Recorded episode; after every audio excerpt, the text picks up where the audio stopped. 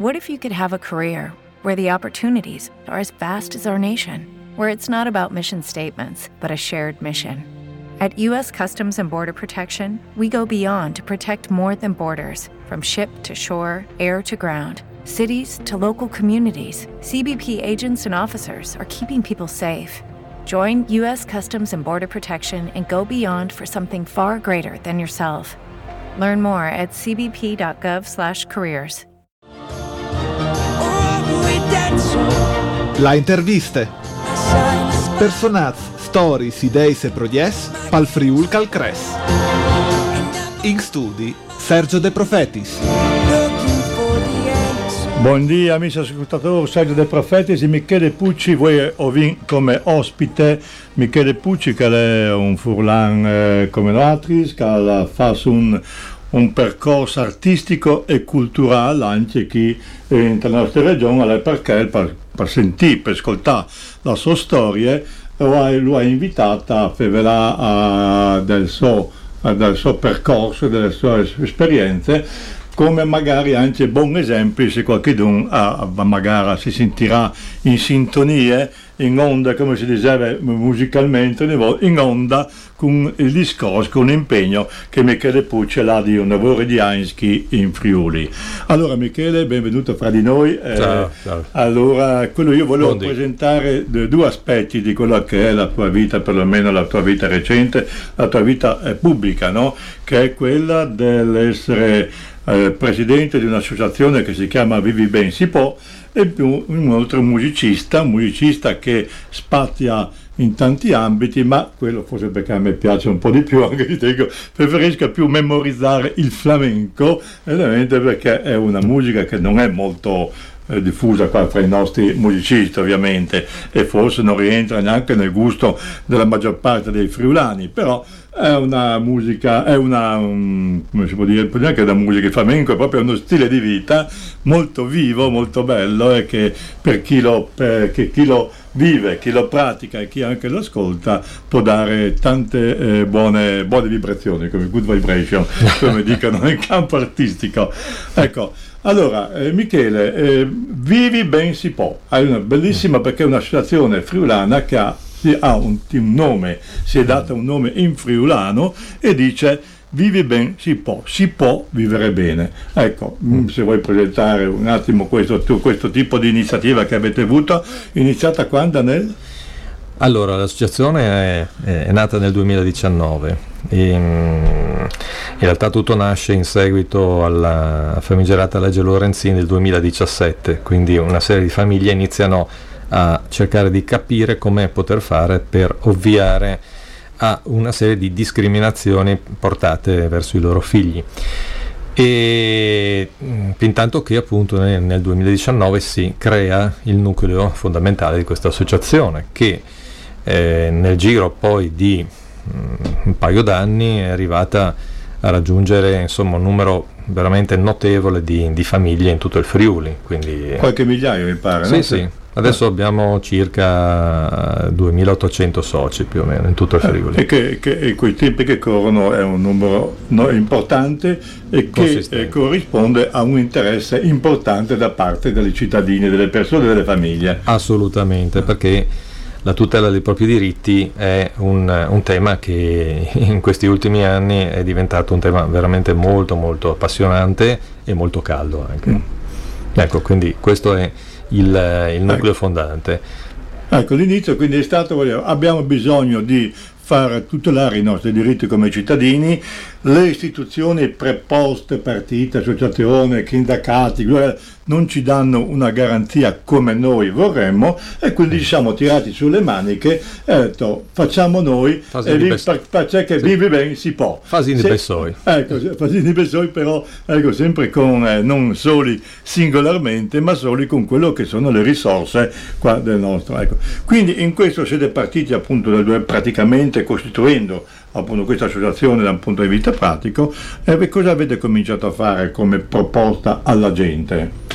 Allora, prima di tutto, siccome i temi fondanti erano legati all'esclusione dei bambini non vaccinati dalle scuole, allora noi abbiamo supportato la formazione di tutta una serie di realtà di scuole parentali in Friuli, e abbiamo creato un modello attraverso il quale noi riusciamo a autofinanziare queste situazioni.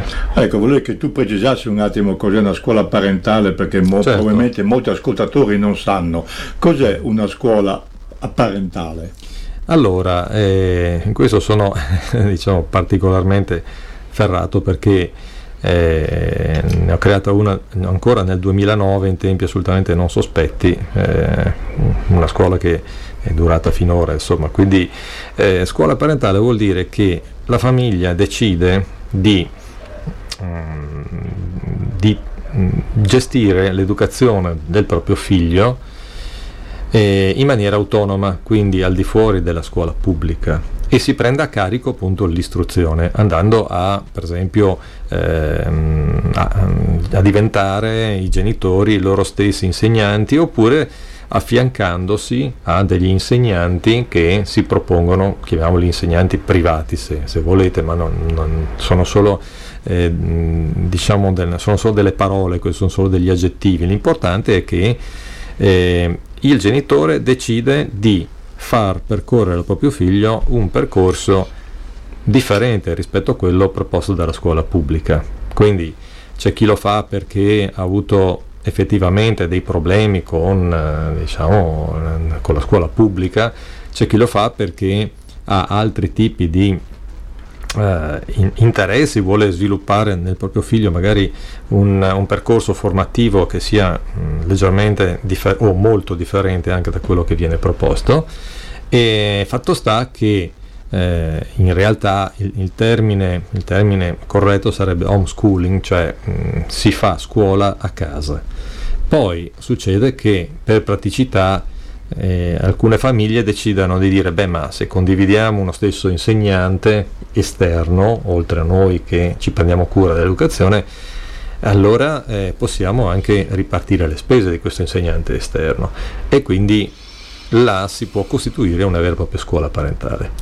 Ovviamente tutto senza nessun finanziamento pubblico, quindi devi pensare, Sergio, che i costi per sostenere queste cose sono interamente sulle spalle delle famiglie. Ecco, questo abbiamo insomma inteso da queste poche parole di Michele Pucci, che c'è un'opportunità che molti non sanno di poter anche far fare ai nostri figli gli studi più appropriati secondo la nostra sensibilità, secondo anche la sensibilità dei bambini, perché non tutti i bambini, certo, sono adatti a essere intruppati, a stare lì a vivere e condividere con tutti gli altri, perché magari sono anche bambini particolari. Oggi poi ce ne nascono, certo, sempre di più bambini un po' che chiamiamo tra virgolette particolari.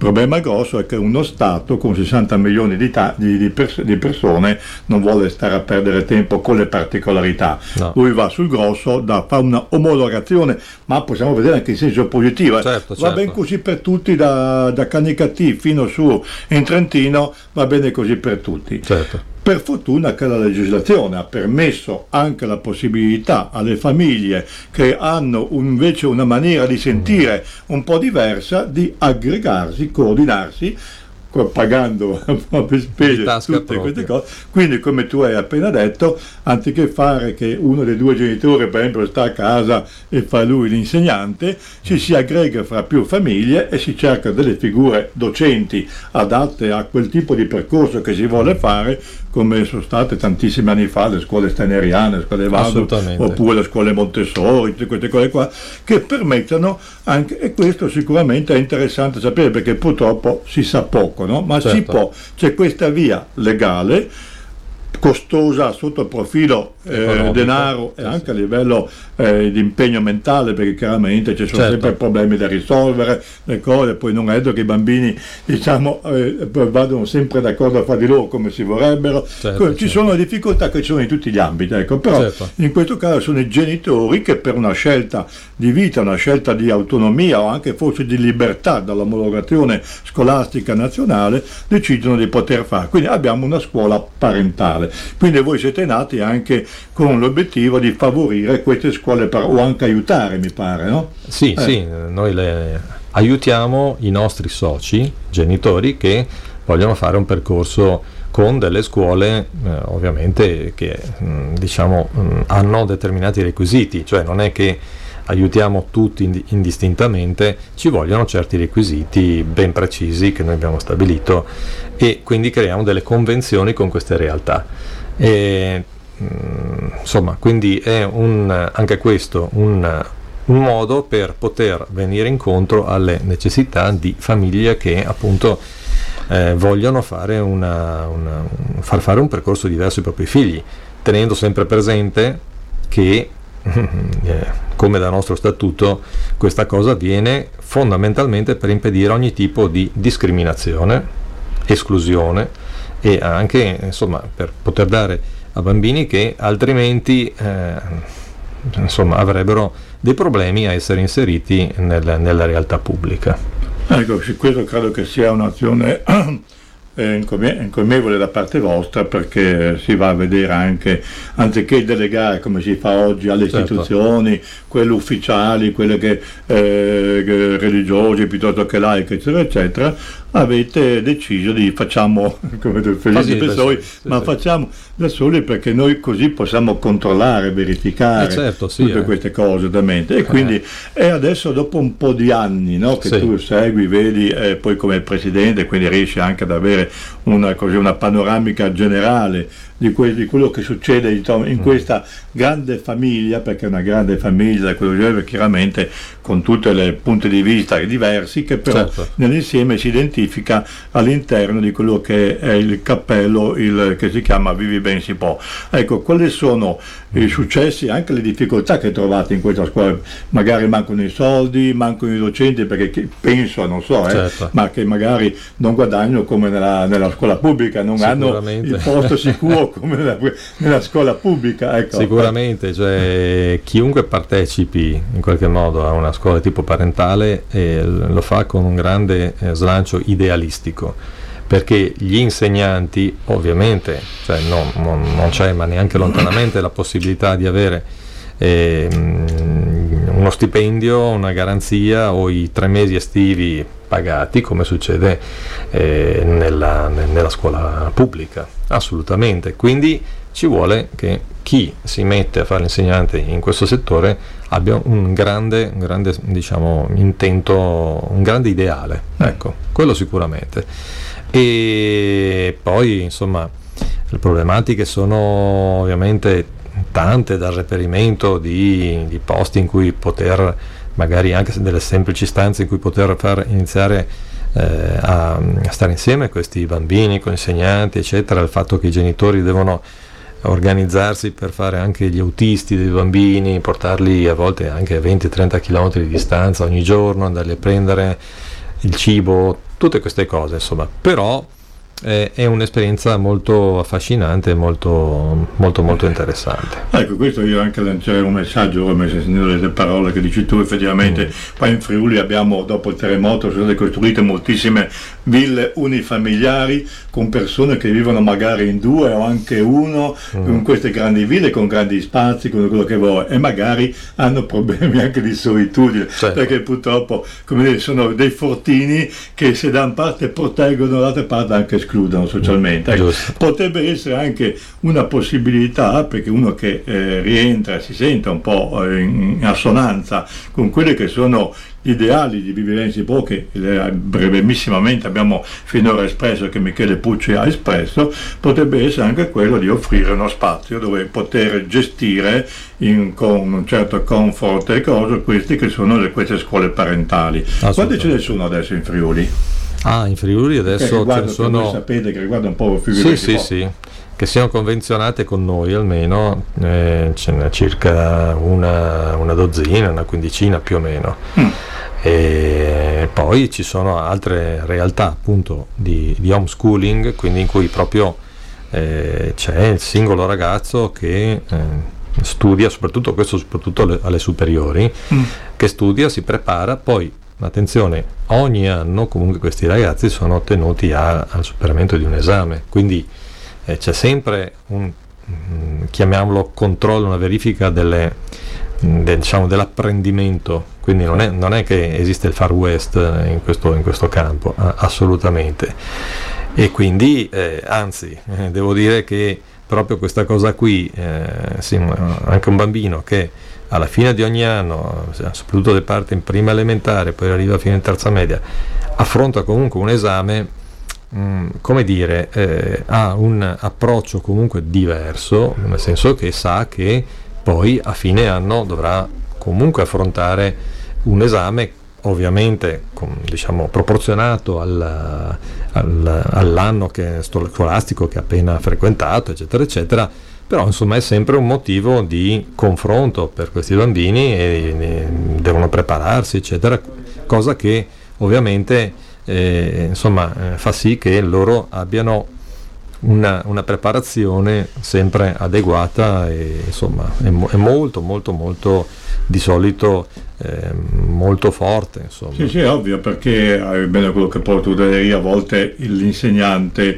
o il corpo docente di una scuola davanti a casi difficili, particolari, conoscendo, sapendo, certo, possono anche decidere di intervenire con una mano morbida, magari, mentre i vostri ragazzi sono perfettamente sconosciuti, anzi, si trovano davanti a una commissione, certo, e lì o sanno o non sanno. Infatti. Quindi una scuola parentale non propone un insegnamento facile o degli asini potenziali, ma piuttosto invece c'è una serietà, ovviamente, che fa parte anche delle vostre scelte. Questo, allora, la scuola parentale è un'ottima iniziativa che non è cresciuta soltanto all'interno di Vivi Ben Si Pò, ma è anche supportata, certo, da Vivi Ben Si Pò con queste 2.800 persone, quindi saranno 2.000 famiglie, forse 1.100 famiglie, le quali appunto anche attraverso una quota associativa vengono, questo denaro che viene incassato viene poi distribuito secondo criteri condivisi alle persone che veramente hanno un bisogno economico o di altro genere per poter sostenere quello che è un loro obiettivo, una loro scelta. Certo. Allora, oltre a questo cosa fa Vivi Ben Si Pò? Allora, Vivi Ben Si Pò, negli anni scorsi, in questi ultimi 3 anni in particolare, si è occupata anche di dare assistenza legale, assistenza medica, e non scendo più in dettaglio, ma sappiamo che ci riferiamo a tutta la tristissima vicenda dell'affair Covid, quindi insomma persone che sono state discriminate per loro precise scelte. E ci tengo a precisare che nella nostra associazione ci sono iscritti che sono vaccinati per il Covid, che non sono vaccinati, ci sono atei, ci sono credenti, c'è gente che vota a destra, che vota a sinistra, che vota al centro, che non vota. C'è uno spaccato della società. Un piccolo campione della società fuori, assolutamente. Il tema fondante non è quello esclusivamente, non vogliamo focalizzarci sull'aspetto medico della questione, perché in questo nessuno di noi è assolutamente competente e quindi ognuno di noi fa una scelta basata più che altro su quanto venga attirato da una visione piuttosto che da un'altra ancora. È il fatto che comunque ci sono stati e ci sono ancora dei gravissimi problemi di discriminazione e gravissimi problemi legati alla volutamente mancata applicazione della Costituzione. Questo per noi è una cosa incredibile. Siccome stiamo andando rapidamente verso un futuro, anzi è già un presente di guerra, perché l'Italia è già in guerra, ma anche se ufficialmente non sembra che non sia così, ma ormai ti ricordi, no? Nel 1984 di Orwell, la neolingua, il neopensiero. Orwell scriveva letteralmente: la guerra è pace, la pace è guerra. È quello che stiamo vivendo adesso. Quindi abbiamo questa guerra nel cuore dell'Europa e sembra che noi siamo in pace, e questo crea una sorta di schizofrenia, perché noi siamo in guerra, stiamo fornendo milioni di euro in armamenti a una delle due parti, e attenzione, non mi interessa entrare in questo tema di chi abbia ragione, perché secondo me personalmente entrambi hanno torto, quindi non voglio assolutamente. L'importante è proprio dire: ma perché noi, che abbiamo il fatto che nell'articolo 11 abbiamo una chiarissima della Costituzione, una chiarissima ripudio della guerra, ma perché dobbiamo andare allora a fornire tutto questo materiale?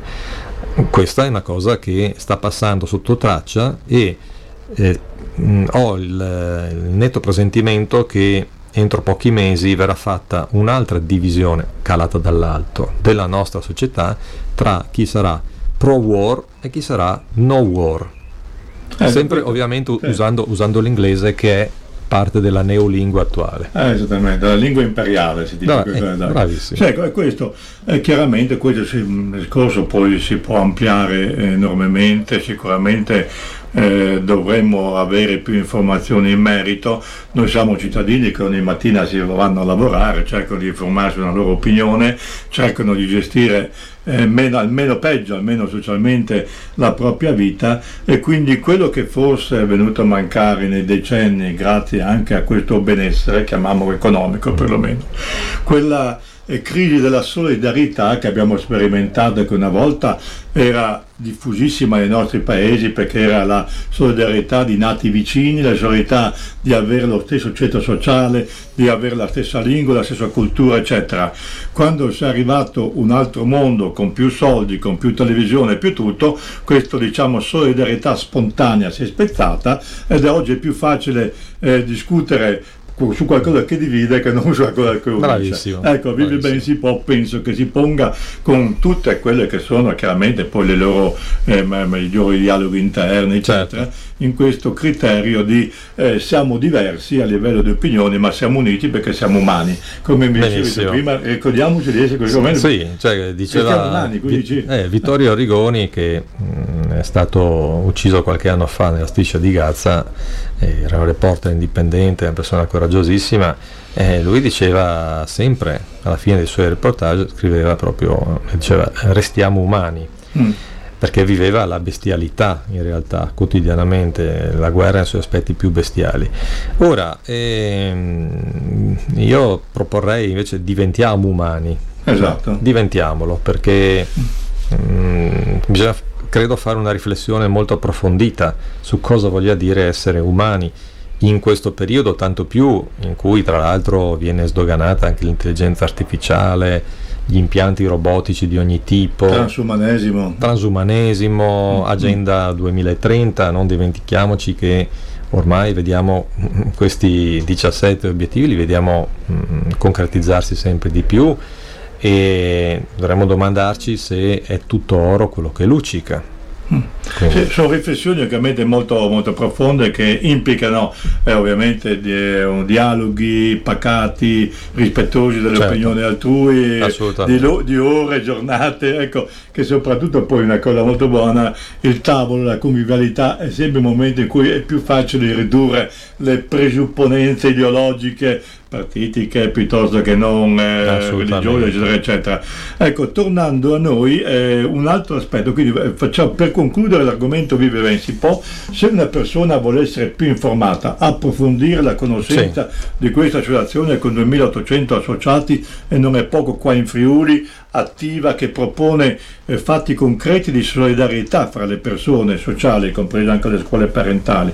Ecco, dove può andare a trovare informazioni? Allora, abbiamo un sito che è vivibensipò.it, quindi insomma vivibensipò.it, e lì appunto c'è chiaramente visibile il nostro statuto, si vedono tutta una serie di cose che abbiamo realizzato, abbiamo fatto, e dopo ci puoi iscrivere, per chi volesse diventare socio, direttamente da lì. Il costo è di 25 euro l'anno, quando uno diventa socio poi il sito si amplia, da insomma possibilità di fare tutta una serie di altre cose. Ecco, diciamo che a differenza di tante associazioni che poi sono risucche, non si sa dove finire questi soldi, bisogna essere onesti, sì. Anche molto sponsorizzate dai media, associazione denaro per quello, per il cancro, per quello, per malattie rare, per quello, cioè c'è sempre un motivo per sì. aspirare soldi dalle tasche dei cittadini. Sì. In questo caso voi avete un bilancio trasparente e quello che fate lo possono poi anche dimostrare e dire molte famiglie, molte persone che abitano qui in mezzo a noi nella nostra regione. Ecco, un altro aspetto prima di concludere la nostra chiacchierata qui con Michele Pucci, che sia presidente dell'associazione Vivi Ben Si Pò, ma è anche musicista, come dicevo prima, musicista ancora un po' di ampio respiro, ma anche con una particolarità per quello che riguarda la musica flamenco. Allora adesso io non ti chiedo di fare musica flamenco, però con Michele siamo d'accordo di offrire a noi, voi ascoltatori, anche un momento dal vivo con la chitarra, che è uno strumento che permette al genere umano, dicono, attraverso la musica di legare molto più facilmente. È un trait d'union, ecco, la musica e anche la chitarra, strumento che si porta in spalla, è veramente una cosa molto comoda, non ha bisogno degli impianti megagalattici dei grandi gruppi rockettari di oggi, no? Ecco, con quella si dà una nota di questa musica, che è questa grande dote proprio del genere umano, perché il genere umano è veramente iper, da tanti punti di vista, la musica è uno degli aspetti migliori del genere umano, anche sicuro, come strumento di pace. Cosa vuoi far sentire ai nostri? Allora, adesso avevo accordato la chitarra per fare un brano che ho composto tanti anni fa, che era tra l'altro dedicato a un grande amico che è stato una colonna di Radio Onde Furlane, cioè Marcello De Lizzuani. Quindi insomma lui è morto 20 anni fa, forse è morto nel 9 aprile del 2000, ecco, sì, 23 anni fa, sì infatti. Questo brano non per niente l'ho chiamato Ligusigna Sintuna, e chi si vedo cenni di assenso, perché insomma sappiamo che la casa del popolo di Prato Carnico, insomma lui e Franca Coiuti hanno fatto qualcosa di incredibile negli anni, fine anni 90, diciamo, un periodo veramente strepitoso di una fioritura incredibile in Carnia in particolare, ma non solo. E Marcello mi ha insegnato tantissimo, e quindi però questo è un brano comunque abbastanza flamenco. Allora adesso ho riaccordato un po' la chitarra, pensavo in realtà dedicandolo comunque a lui e a Franca anche, che insomma è tuttora una grandissima amica mia, di farvi una mia versione di Stelutis Alpinis. Sentiamo, sono curioso. Sentiamo. Così.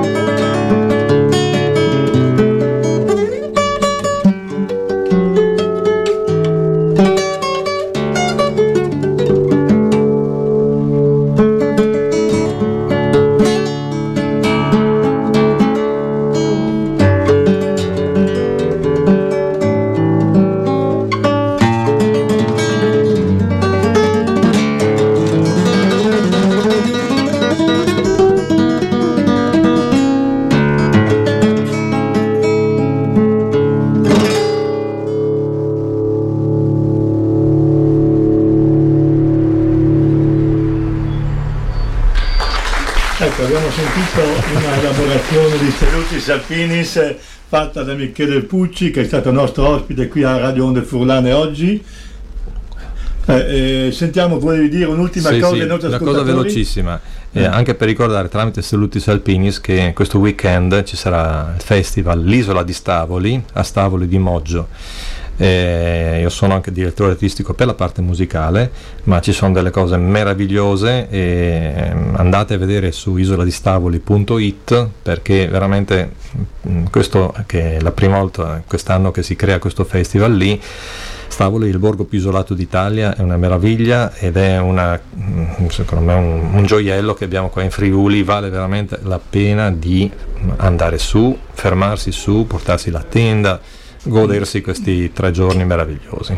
Bene, questo abbiamo anche detto. Chi vuole anche ascoltare dal vivo e conoscere dal vivo anche Michele Pucci, non perché sia un personaggio, ma sicuramente una persona che avete ascoltato, si sta dando da fare per la nostra regione, come citava prima Marcello De Lizzuani, come anche tante altre persone che non diventano mai da prima pagina dei quotidiani o dei televisori, però in silenzio stanno creando, cercando di aiutare il genere umano a non essere, diciamo così, anacquato e forse disfatto in questo mondo nuovo che ha tante belle cose da proporre, ma anche sembrerebbe un po' disumanizzante.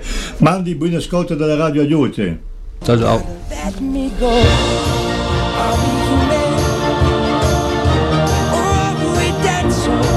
La interviste. Personaz, stories, ideis e proies pal Friul Calcres. In studi Sergio De Profetis.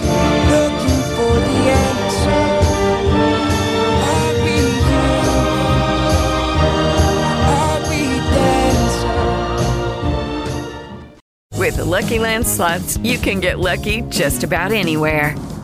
This is your captain speaking. We've got clear runway and the weather's fine, but we're just going to circle up here a while and get lucky. No, nothing like that. It's just these cash prizes add up quick. So I suggest you sit back, keep your tray table upright, and start getting lucky. Play for free at LuckyLandSlots.com. Are you feeling lucky? No purchase necessary. Void where prohibited by law. 18+ terms and conditions apply. See website for details.